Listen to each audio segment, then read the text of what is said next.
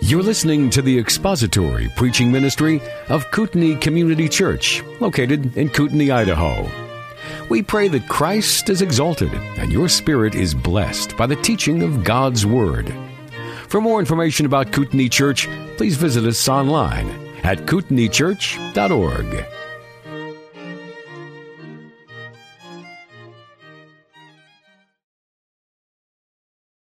Psalm 118. Let's bow together in prayer before we begin.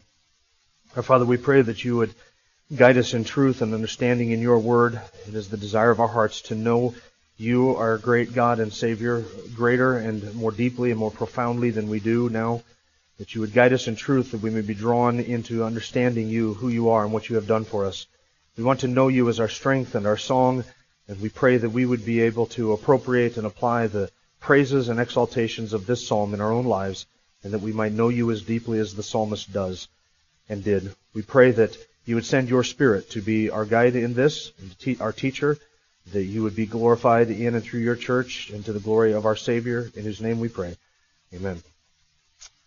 All right, Psalm 118.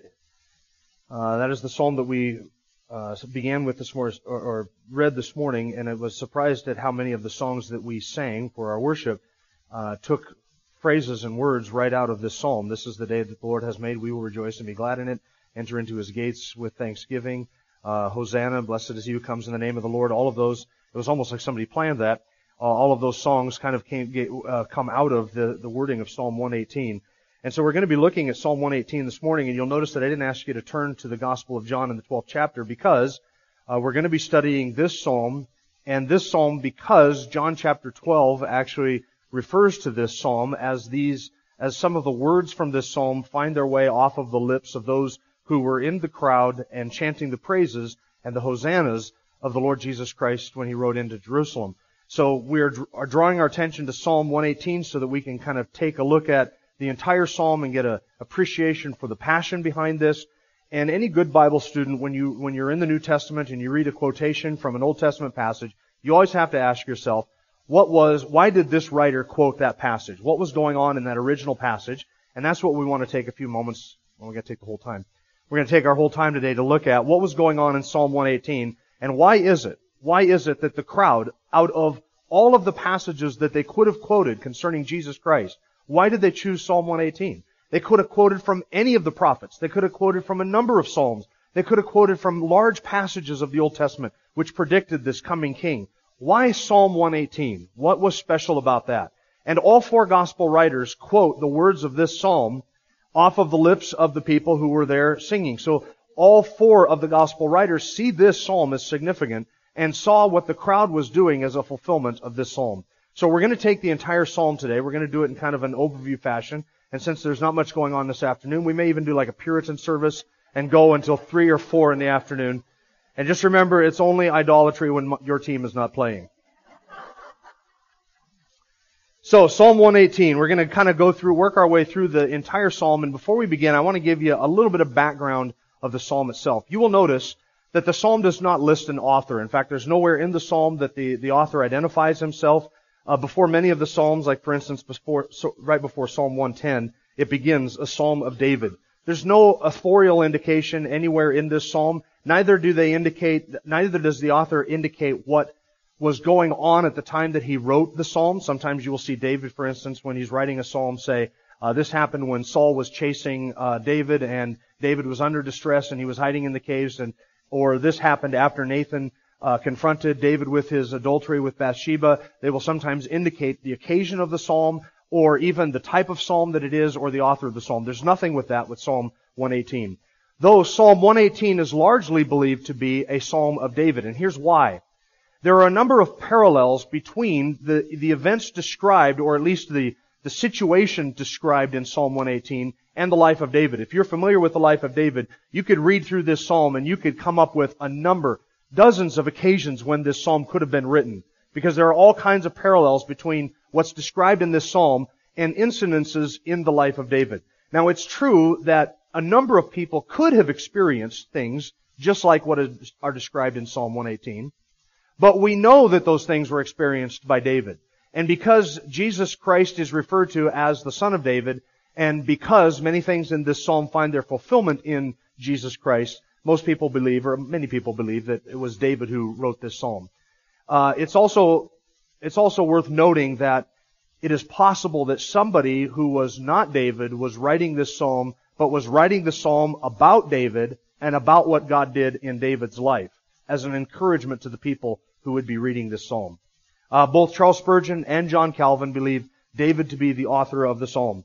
Second thing to note is this, this psalm, Psalm 118, is part of a collection of psalms known as the Hallel songs, H-A-L-L-E-L, the Hallel songs, particularly the, what is called the Egyptian Hallel songs, psalms. The Hallel psalms were Psalm 113 through 118, and it was sort of a collection of songs that they would sing together during their Passover Seder, and the Talmud mentions that this group of songs, psalms was also sung during the Feast of Tabernacles. And that is because this collection, Psalm 113 to 118, has a lot of references to the Exodus and the Passover celebration itself. And without reading Psalm 113 through 118, I just want to draw your attention to a couple of things in the context. Look at Psalm 113. Look at verse 4. This is the way the Hallel Psalms begin. 113 verse 4. The Lord is high above all nations. His glory is above the heavens. That sort of sets the tone for this collection of Psalms. Look at Psalm 114. The theme of that is evident from the very first verse. When Israel went forth from Egypt, the house of Jacob, from a people of strange language, Judah became his sanctuary, Israel his dominion. The sea looked and fled, the Jordan turned back, the mountains skipped like rams, the hills like lambs. What ails you, O sea, that you flee, or Jordan, that you turn back? So that is referring to not only God's uh, deliverance of the people from the land of Egypt under their bondage, but also to God's preservation of His people in the wilderness, and then ultimately to God bringing them through the Jordan River into the land of promise. So that psalm is all about the fulfillment of God's promises to His people. And then you look at Psalm 115, which is contrasting the Lord who is the true God with all of the idols of the people. Egypt was filled with idols. And so Psalm 115 is a contrast of the true God with the idols of Egypt and the idols of the nations. Psalm 115 verse 3. But our God is in the heavens and does whatever he pleases. And then there is this mockery of not only idols, but idol worshippers. Verse 4. Their idols are silver and gold, the work of man's hands. They have mouths, but they cannot speak. They have eyes, but they cannot see. They have ears, but they cannot hear. They have noses, but they cannot smell. They have hands, but they cannot feel. They have feet, but they cannot walk. They cannot make a sound with their throat. Those who make them will become like them, everyone who trusts in them. O Israel, trust in the Lord. You see the contrast between the idols of the peoples and the one true God. So all of these Psalms, and then Psalm 116 talks about personal deliverances, and Psalm 118 sort of crowns this whole group of Hallel Psalms. Psalms. Psalm 118 is the crowning psalm of this group because Psalm 118 describes the distress of these of an individual, God's deliverance, and what individuals learned through suffering and affliction, and then how God has been good to His people. And then most of the Jews foresaw or saw in Psalm 118 a reference to God being gracious to the people by seating David on the throne of Israel and making a covenant with David and being gracious to David. And then the Jews looked forward to one who would come and be the ultimate fulfillment of all that was in Psalm 118. The ultimate fulfillment of that would come in the one who would be blessed, blessed be the one who comes in the name of the Lord. They were looking forward to one, not David, but one after David who would fulfill all of these blessings and be the ultimate fulfillment of Psalm 118. Alright, so that's a bit of an introduction to the Psalms. One last thing. Oh, no, two last things. Psalm 118 is one of the most quoted Psalms in all of the New Testament. One of the most quoted ones. I think Psalm 110 is the most quoted Psalm in all of the New Testament. Psalm 118 is right up there. You will notice if you just flip over, well, I don't know if you have to flip over in your Bible, but I do, to verse 25. O Lord, do save, we beseech you. O Lord, we beseech you, do send prosperity. Blessed is the one who comes in the name of the Lord. We have blessed you from the house of the Lord. That is the passage. Those two verses are, are quoted in part or in full by the various gospel writers in the New Testament um, when Jesus came into Jerusalem on the back of the donkey. So that is quoted four times in the New Testament, by, once by all four of the gospel writers. But you will notice that verse 22 has a familiar ring to it as well. The stone which the builders rejected has become the chief cornerstone. This is the Lord's doing. It is marvelous in our eyes. Now that's familiar because that is quoted in all three of the synoptic gospels, Matthew, Mark, and Luke. And that is quoted by Jesus after his triumphal entry.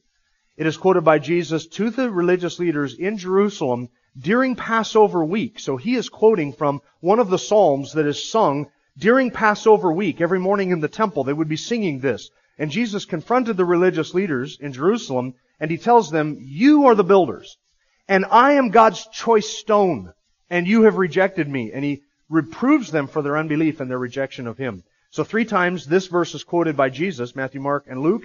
And then Peter quotes it uh, in Acts chapter 4 verse 11 when he says to the religious leaders, the stone which was rejected by you, the builders, this has become the chief cornerstone. And then Peter goes on to say, there is no other name given among men whereby we must be saved other than Jesus Christ.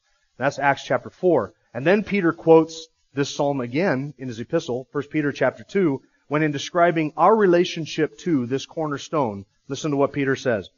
For this is contained in scripture, Behold, I lay in Zion a choice stone, a precious cornerstone, and he who believes in him will not be disappointed.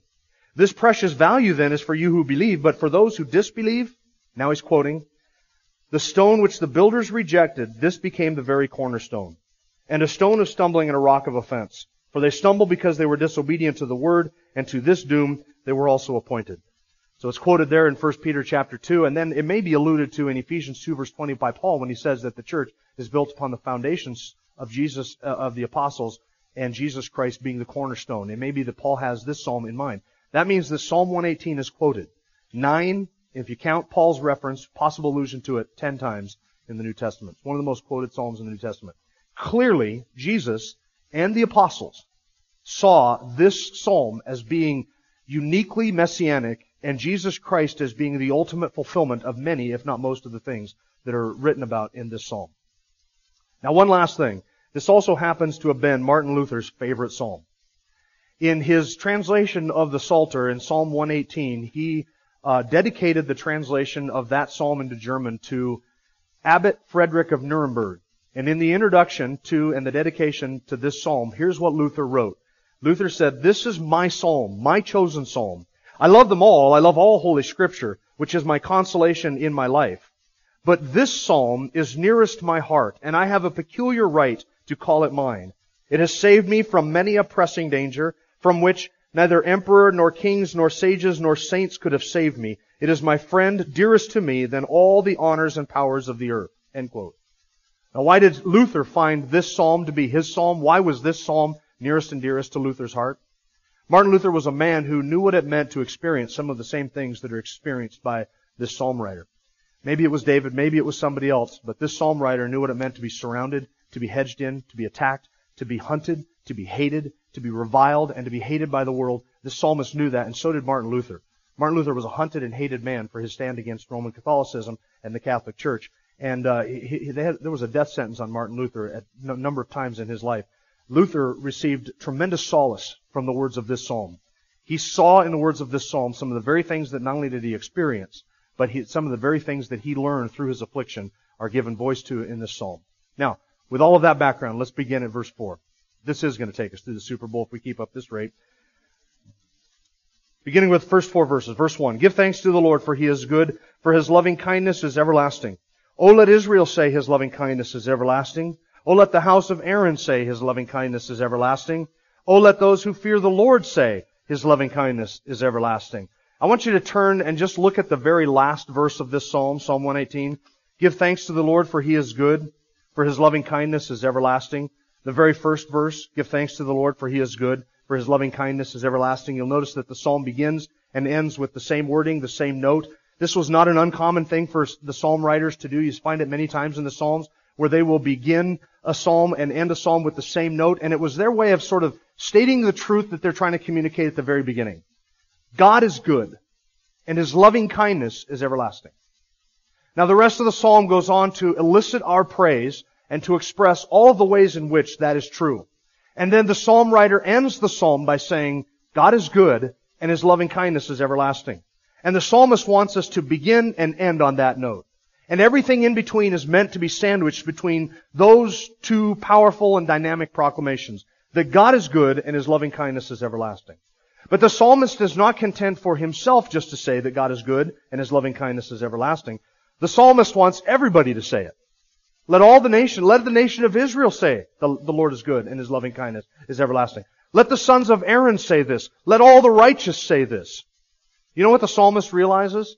That when your heart is overcome by gratitude and thankfulness to God, when you are when you are overwhelmed with the grace of God, the love of God, and you recognize how good He is and how loving kind He is, and that His loving kindness is everlasting, you're not content just to say it yourself. You want everybody to say it. In fact, you want everybody to join you in praising God. And that's what the psalmist is doing. Let everybody say this. All the righteous, the nation of Israel, the sons of Aaron. Everybody join me in saying that this is true of God and that He is good and that His loving kindness is everlasting.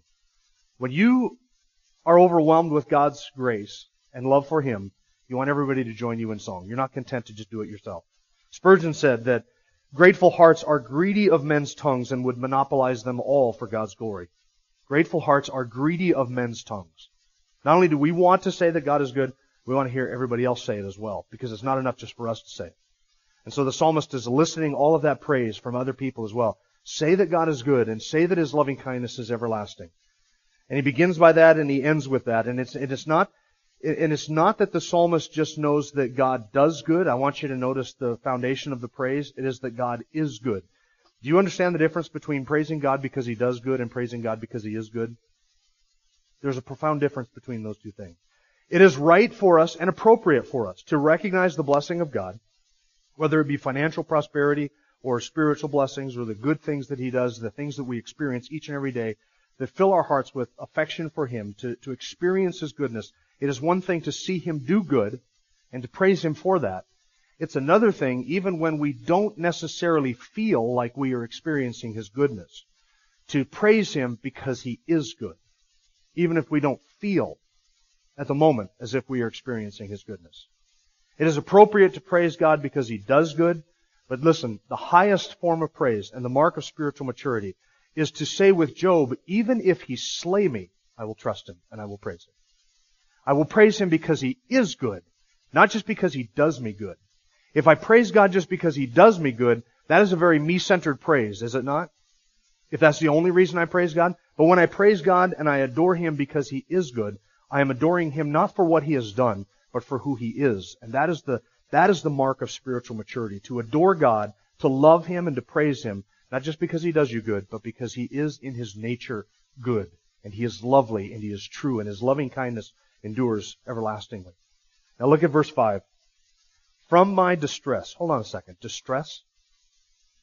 I thought God was good and His loving kindness endured forever. How can the psalmist talk about distress? If God is good, does that mean that his people will never experience distress? No, mark this down. Whatever affliction you are going through, or you will go through, because if you're not, you will, unless you die this afternoon. Whatever affliction you are going through, or you will go through, any distress that you have experienced, are experiencing, or will experience, is no indication whatsoever as to the depth or the reality of God's goodness and His loving kindness. There is no necessary connection between God allowing you to experience distress and the reality of His goodness and His loving kindness. And the psalmist knew this. God is good and His loving kindness endures forever in my distress. He's praising God for who He is, not for what He at the moment feels. In my distress, verse 5, I called upon the Lord, and here's what the psalmist recognized. The Lord answered me and set me in a large place. I want you to catch the imagery here. It's a, the contrast between a small place and a large place. Under distress, he felt like a man who was constrained and oppressed and pressed down and afflicted and, and crushed from every side. You're going to see him describe this, this outward constrainment upon him being crushed from every side. It's a very vivid imagery. When the Lord heard him and answered him, he rescued him from that distress and brought him where? Not from the small place of being oppressed, but he says into a very large place. And the psalmist when he was delivered from the distress, felt like he had moved from a very small room into a very big room. He felt like he had been moved out from underneath of affliction and now he was as free as a bird from all of that affliction. Because God eventually did hear his prayer and deliver him, and when the Lord did that, the psalmist was moved into a, a large place. No more constraints, no more affliction, no more outward distress. It was, it was been completely removed by God's grace in response to his prayer. This is what the psalmist learned. This is, you and I learn you and I learn what it means to be alleviated from distress only by going through distress. If you never went through distress, you would never see the hand of God alleviate you from it, would you? And you would never know God's ability to do that, or the grace that is, or the grace that is experienced in that, unless you go through the affliction. You never know what it is like to see God deliver you from the affliction, or to teach you the good things through affliction. And this is what the psalmist is recognizing. God brought me into a very large place. In some ways, this is this is a picture of salvation for us. And if you have been saved, then you have experienced this, at least spiritually speaking. You have come to understand what it meant to be shut up under the prison of God's law, under His wrath, and oppressed by sin, a slave to sin, into those shackles, and then to be, by regenerating work of God and the grace of God, to be completely liberated from that and brought out into an open place where you are free from the law, free from guilt, free from condemnation, free from God's wrath, and brought into an inheritance which is boundless. Everything in Christ is ours. He has given to His people everything. We have been brought into this very large place. And the psalmist, the psalmist, when he experienced the distress and was alleviated of that distress, that is how he felt. Like, I can breathe again. Pressure's off. I can breathe again. Now I am in a large place. Verse 7. Sorry, verse 6. The Lord is for me. I will not fear. What can man do to me? The Lord is for me among those who help me. Therefore I will look with satisfaction on those who hate me. The fact that the Lord was for him, he realized, like Paul, if God is for us, who can be against us? If God has purposed my good, who can possibly stand in the way of that coming to pass? Can anybody thwart God's good purposes for you or for me? Can anybody thwart or bring to, to naught God's plans? If God has planned and purposed good, if the Lord is for me, what can man do? In the midst of all of this distress and affliction, the psalmist remembers, God has purposed my good, and He has planned my good. He has foreordained, as it were, all the good that is going to come to me. And I know that the end of this is good because He has promised that. I know that there is heaven. I know that there is His blessing. I know that there is grace. And if that is what God has planned for me, then what, what do I need to fear from men, from any man? And if man cannot purpose, if man cannot thwart God's good purposes for me, then neither can man deliver me from distress or affliction. That's verse 8. It is better to take refuge in the Lord than to trust in man. It's better to take refuge in the Lord than to trust in princes. Two parallel statements, and by referring to man in the first one and princes in the second one, uh, the psalmist sort of brackets all of humanity. It's better to trust in the Lord than to trust in man. And by that, he's referring to the lowest of men. Just men in general. Just common man. Be it prince or be it pauper. But then on the other end of the bracket, he talks about princes. It's better to trust in the Lord than to trust in princes. Whether you are a prince or a pauper, it is better to trust in the Lord than to trust in the pauper or the prince. Whoever it is that you're trusting in, he's still a man, right? Even the best of men are men at best. And even the best of men, and even the rulers among us, those who rule us, the men in the highest positions of power and authority and influence and prosperity, even they are just men. And they are as unreliable as every other man. And I would argue, in most cases, those who rule us are more unreliable than any other men. They are more unreliable, and they are just men. And cursed is the man or the woman who trusts in man to be his deliverance. If God has purposed you good, then no man can stand against it. And listen, if God has appointed you an affliction or a trial, you are a fool to trust in men to deliver you from that. Because men cannot thwart God's purposes for good, and men cannot thwart God's plans in allowing you to go through distress. Man can do nothing to change the situation for the good or for the better. And so it is folly and foolishness. It is the worst of foolishness to put your trust in men. And the psalmist knew this. Listen, this is one of the things that we learn when we go through affliction. We learn to trust God. We, do you trust God more in affliction or in good times? The reality is that in the good times, apart from affliction or distress or bad times, we don't instinctively trust God. We tend to forget Him. And God knows that. One of the benefits and the blessings of affliction is that we are, are, we are forced to turn to God and to call out to Him for deliverance from them. And if God did not allow that, we would tend to forget Him, not to praise Him. Because we tend to become very self-sufficient when things are very good for us. Now look at verse 10. All the nations surrounded me. In the name of the Lord I will surely cut them off. They surrounded me. Yes, they surrounded me. In the name of the Lord I will surely cut them off. They surrounded me like bees. They were extinguished as a fire of thorns. In the name of the Lord I will surely cut them off. Notice three times the psalmist talks about cutting off his enemies, cutting off those who surrounded him. And that, it, it is a violent imagery of being defeated, cutting them off, destroying them, defeating them. That's the imagery that's being employed. I'm not right now going to deal with the appropriateness of, of these types of statements. You will read these all the times in the Psalms. The Psalms are filled with what we call imprecatory elements. That is, calls for or trusts in God to destroy one's enemies and to execute vengeance. And I taught a series of lessons on this and they're online if you want to go find out Okay, what do we do with the imprecatory psalms? I would recommend them to you if you sort of wrestle with how do we how do we read things like this. Here we have somebody talking about cutting off his enemies. What, what how is that applicable to us? What how do we how do we reconcile that with what we read in scripture? And I want to deal with the appropriateness of that right now, but here's what I want you to I want you to see. This is not a call or a desire of the psalmist to execute personal vengeance. He says three times, in the name of the Lord, I will cut them off. And if, if this is David writing this, he is writing from the perspective of being a king. If this is someone writing about David and his situation, then they are writing about David and his experience as a king. And as king of God's chosen people, the nation of Israel, it was entirely appropriate for the king to talk about God using him as an instrument of God's justice and God's deliverance and God's vengeance and thus blessing for the whole nation.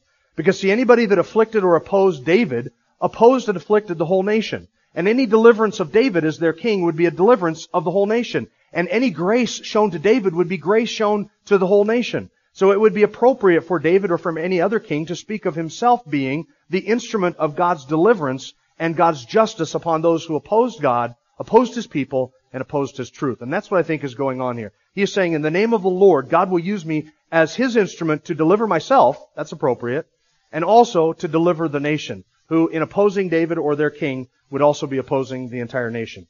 Now verse 13. You pushed me violently so that I was falling, and the psalmist seems to have in mind here an in, a particular individual, and it doesn't seem to be referring to God. You pushed me violently so that I was falling, but the Lord helped me. And he's contrasting whoever was pushing him, and the idea is of thrusting, like somebody poking or thrusting at him, much like the bees that are mentioned back in verse 12. Look at verse 12. They surrounded me, that is, those who surrounded the psalmist, surrounded him like bees. They surrounded me like bees. They were extinguished as a fire of thorns. How annoying is it to be surrounded by a swarm of bees? Very annoying. And you would feel helpless because a swarm of bees is almost impossible to fight against because they dart back and forth and they sting you and they come at you from every angle. That's how the psalmist felt like everything, all of the hostility and oppression and opposition was coming against him. Like a swarm of bees. How do you, how do you deal with that? They sting me here, I turn around, they sting me there, and they sting me in the same place, and they back and forth, and you can't get rid of any of them. Almost overwhelmed by that. But look at the next imagery. They were extinguished like a thorn, like a fire of thorn bushes.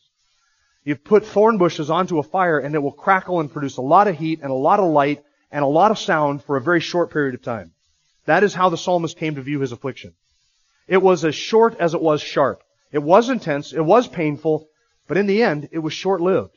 And the psalmist says, what, what was it like? It was like thorn bushes on a fire. Lots of noise, lots of heat, lots of light, and then, boom, a handful of ashes. That's all that's left.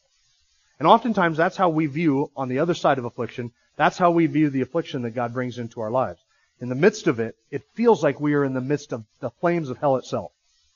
But then you get on the other side of it and you realize, you know what, God was with me through that whole thing. He delivered me through this. He taught me through this. And on the other side of it, what was it really that produced all of that? It was short-lived in the end. And it seemed intense at the moment. But it was short as it was sharp. It was just temporary.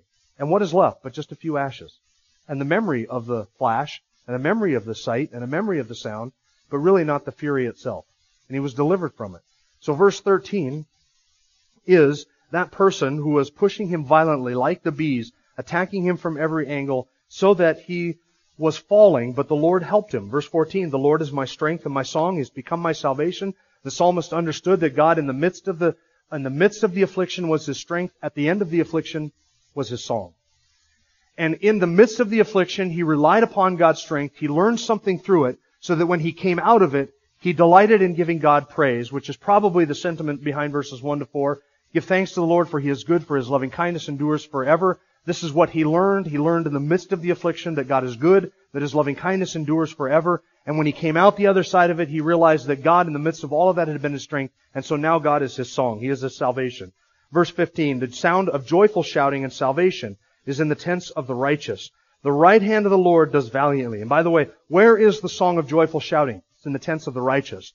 This is not, this type of deliverance and this type of blessing, this type of strength and salvation is not something experienced by the unrighteous, by the unsaved. These are the people who know God. God is for those who are His. God is opposed to and against the proud and those who are not His.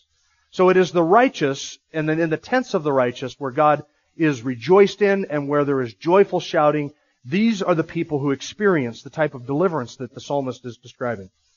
Verse 15, the right hand of the Lord does valiantly. The right hand of the Lord is exalted. The right hand of the Lord does valiantly.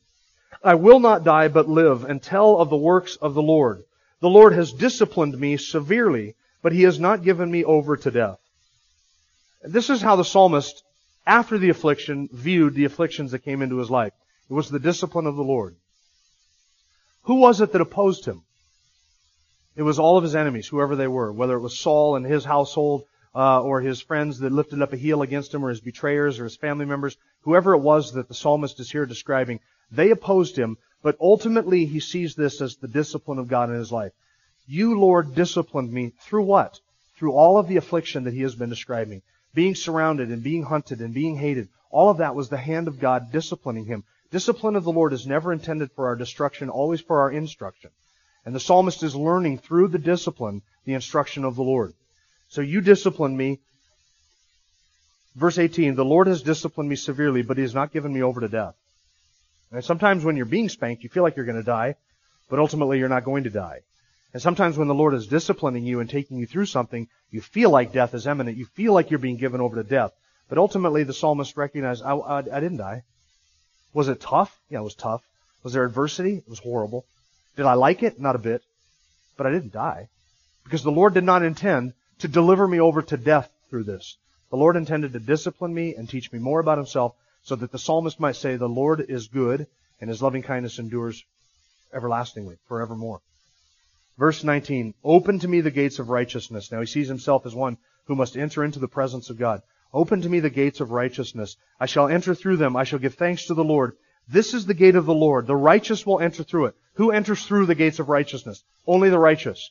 Ultimately, if this is speaking of the temple, then the psalmist has in mind going into the temple to praise God, or if he's speaking of the city of Jerusalem, or the New Jerusalem, or whether he is looking forward to just being into God's presence, he views this coming in to offer God praise as entering through a gate, which is the gate of the Lord, through which only the righteous can enter. And the psalmist is confident enough in his own righteousness because of what God has done, it's God's righteousness that he has, to declare, open to me the gates of righteousness so that I, as one who is righteous, not by my own works, but by God's doing and his imputation, I may enter in and give God praise. So he wants to enter in to give God thanks and he is among all the righteous who do that. Verse 21, I shall give thanks to you, for you have answered me, and you have become my salvation. All of this the psalmist has learned through the affliction and adversity. What's the purpose or the point of affliction and adversity in the life of the believer? Everything you have just read. To understand and to know the salvation of God, that it is only temporary, that God is the one who gives us strength, and God is the one who becomes our song, and to see God save His people in the midst of affliction and adversity. That's one of the precious jewels of affliction and suffering in the life of a believer. Now, up to this point, the psalmist, the psalm has been all about the adversity experienced by this one individual, be it David or be it some other person writing on behalf of David. If it is David who is writing this, or if the author of this has in mind David, then he is speaking in verse 22 of David as well. Look at verse 22. The stone which the builders rejected has become the chief cornerstone. You and I, when we read that, we think of the Lord Jesus Christ because of all the quotations that I gave you at the beginning. But ultimately, who is verse 22 referring to? Ultimately, verse 22, the Jews would have understood this, and I would agree with this. Verse 22 is referring to, I think, David. He was God's choice cornerstone for the nation. Was David a rejected man? Yeah, he was. He was rejected by Saul, rejected by Saul's household. He was the least of his family. He was the least of his brothers, rejected by his brothers. David was a small man. David was an insignificant player. But God chose him and chose on David to build a nation, a prosperous nation, and a powerful nation. And then not only that, in, you can see it in Psalm 89 and in 1st and 2nd Samuel, God chose to make a covenant with David through which he would bless all the nations. So he would bless David, he would bless David's house, he would give David a descendant, he would establish his kingdom, set over his kingdom that descendant who would rule and reign forevermore on the throne of David. Those were all the uh, blessings and promises given to David. David was the chief cornerstone.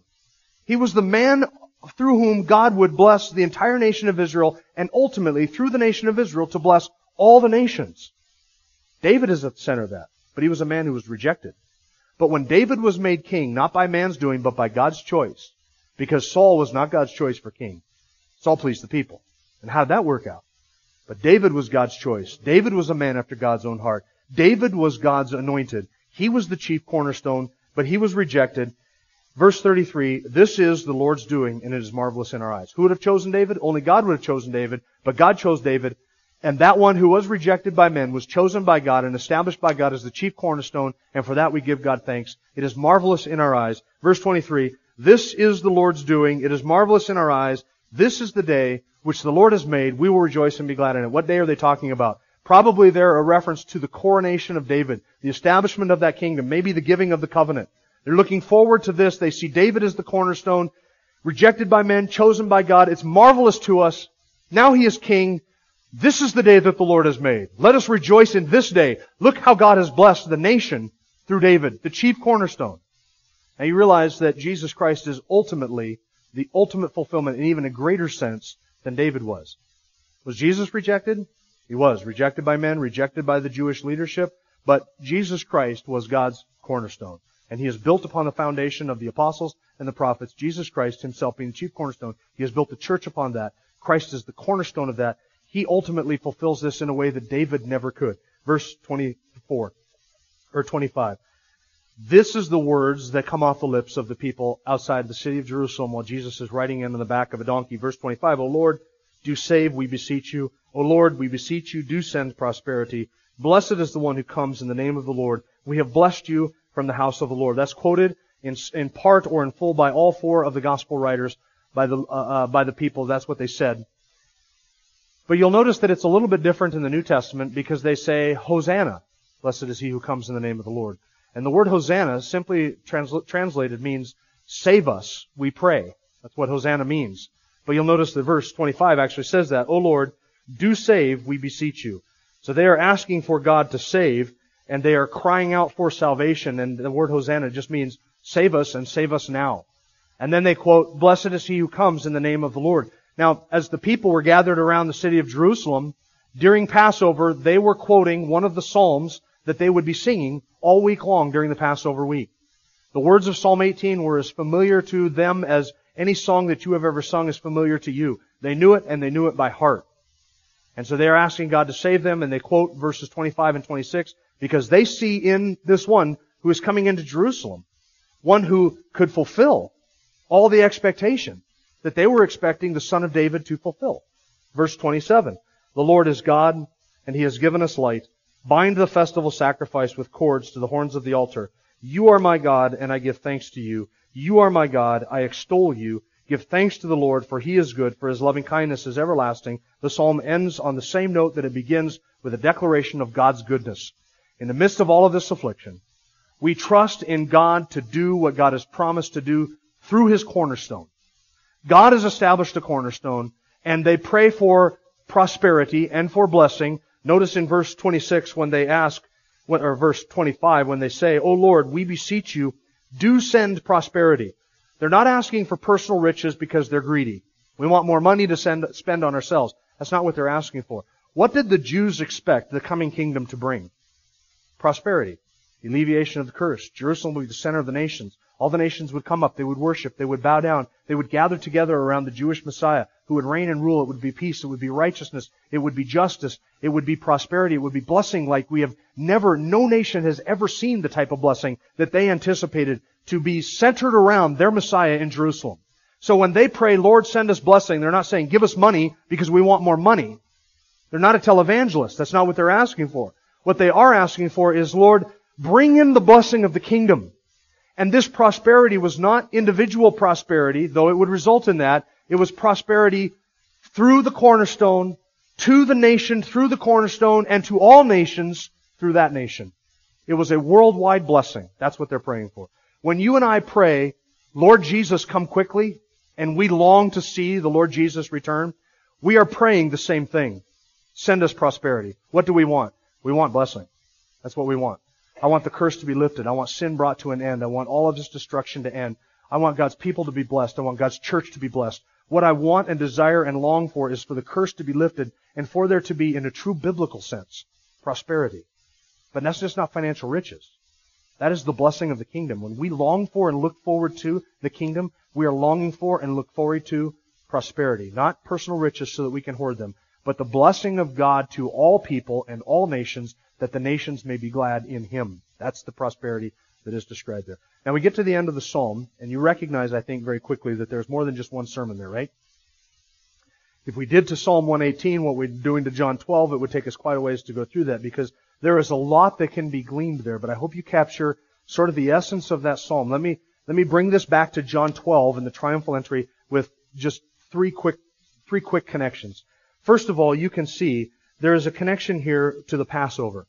You can see the language of Passover being used here, the, the oppression, the bondage being brought out into a, a wide open spot. Um, the Jews, when they would read or sing Psalm 118, they would see in Psalm 118 not just the experience of one person, but a microcosm of the experience of the entire nation. They saw this through the eyes of one individual, but they saw in this one individual the story of their entire nation being played out. In bondage, under oppression. The nations are against us. But God brings us out and delivers us out of the affliction, be it Egypt or whatever it is, out of that affliction, God delivers us from that and brings us into a wide open spot, like the promised land. God has delivered us from that. And all of the other Psalms and the Hallel Psalms speak of God delivering them and preserving them and bringing them into His promised land. So they saw in Psalm 118 a microcosm, as it were, of the experience of the whole nation. And they connected all of that to the Passover and what they recognized and celebrated at Passover time. Second, there is a connection here to David and his kingdom. Certainly the Jews understood that, that David would be this chief cornerstone who was rejected by men and yet chosen by God, and through whom God would send the blessing or, or bring blessing to the nation of Israel and to all nations. Uh, they saw in the language of this psalm a, a description basically of the establishment of David's kingdom. That is why the Jews in John 12, when Jesus rode into Jerusalem, that's why they were quoting Psalm 118. What were they wanting? They were wanting a king. They were wanting the kingdom to be established. And they were longing for that and the prosperity. And here they saw in this man who could raise the dead, walk on water, feed the multitudes, heal the sick, they saw in him the potential fulfillment of all of that. And so they are praying and asking God to come and save them and to establish that kingdom. And they see in Psalm 118 the story of David being chosen, being anointed, being placed as king and, a, and an item of blessing. And then they see in Jesus the potential of having all of that again. They saw in Psalm 118 the story of David, and it is connected to David and to his kingdom and the blessings that God would bring through the one who would ultimately come from David, who would be the blessing to the entire nation. And that is the Lord Jesus Christ. The third connection to John 12 is you see obviously here the connection to the Lord Jesus Christ. He's the fulfillment of all of this. He is the fulfillment of everything. Uh, I shouldn't say everything. He is the fulfillment of so much in this psalm. He was opposed. He was hated. He was rejected, surrounded by the nations. He's the chief cornerstone. He's the one who comes in the name of the Lord. He ultimately will bring his people prosperity. He ultimately is the one who delivers them. He has brought us into a large place. Almost every other verse has a phrase in there that in some way is fulfilled ultimately in much, in a much richer sense in the Lord Jesus Christ than this psalmist ever knew or experienced. So when the people are shouting out around Jesus at the, on Palm Sunday, Hosanna, Son of David, blessed is he who comes in the name of the Lord. Blessed is the coming kingdom of our father David. What were they crying out? He's our king. That's what they were saying. He's the one who fulfills this. He's the one who would come in the name of the Lord and bring us prosperity. He's the one who will establish this kingdom. He is the one that David anticipated. He's the fulfillment of the Davidic covenant. He's the fulfillment of all the promises to David and the prophets. That's what they believed about him. And here's the, here's the catch. What they were saying about Jesus, his person, is absolutely true. What they had wrong was the timing of what he came to do. Everything they said about him was absolutely true. He is the king. He is the son of David. He will rule. He will be the instrument and has been the instrument of blessing through the nation of Israel to all the nations of the world, and ultimately in the future will be even more so. He's the fulfillment of all of that, but they got the timing wrong. He didn't come to set up a kingdom his first time. He came to not set up a kingdom, but to bring salvation and atonement and the salvation that this psalmist recognized uh, that he needed, and this psalmist experienced that salvation. So, do we look forward to and long for the return of Christ? We do. Do we look forward to and long for the, the fulfillment of all that has been promised here. Yes, everything that God has said to the nation of Israel, I believe will be fulfilled. He keeps His word. He is true. and He keeps His word, and we will experience these things, and we will look forward to these things because God is good, and His loving kindness is everlasting, and He always keeps His word. That's Psalm 118. Let's pray together. Our Father, we are grateful to you for all the blessings that you have poured out upon us. And each blessing that we receive creates within us a hunger and a desire to know more and to experience more. And so it is appropriate for us to pray for your blessings to fall not only upon us, but upon your church, upon your people, upon this world and through, to the nations. We know that ultimately that will happen only in and through Christ. We love him. We thank you for him. We thank you that he is our king. And it is our, our joy to bow the knee and to acknowledge your sovereignty, your grace, and the kingship of Christ. We thank you that he has won our hearts. We thank you that you have changed our hearts to love him and to see in him everything that is precious and everything that is desirable to us. Thank you for a salvation which is so rich and so free. We thank you that we can trust you because you will bring to pass all that you have promised. For you are good and your loving kindness is everlasting. We say that with joy and we say it with gladness. Thank you for teaching us that. In Christ's name, amen. Thank you for listening to the latest podcast from Kootenai Church.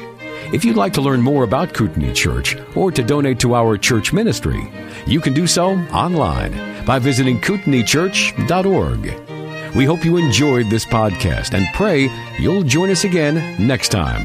Once again, thank you for listening.